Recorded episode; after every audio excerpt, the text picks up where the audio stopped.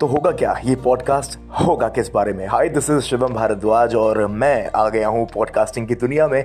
अभी पहला पॉडकास्ट जो मैंने रिकॉर्ड किया है, वो एक इंटरेस्टिंग टॉपिक पर है, जाकर उसको ज़रूर सुन लीजिए। और साथ ही साथ ये भी वादा है कि अब नए से नए टॉपिक्स पर मैं आपके सामने आता रहूँगा। एक पॉडकास्ट लेकर के वो भी हमारी मातृभाषा हिंदी में। तो हिंदी में अमेजिंग टॉपिक्स पर लेटेस्ट करंट अफेयर्स पर और साथ ही साथ सबसे ज़्यादा ज़रूरी मुद्दों पर एक टैंगी वे में पॉडकास्ट सुनने के लिए हो जाइए तैयार। फॉलो करिए मुझे और बताइए कि आने वाले पॉडकास्ट में आप किन मुद्दों पर मेरे से पॉडकास्ट सुनना चाहते हैं। तब तक stay tuned to the Shivam Bhardwaj podcast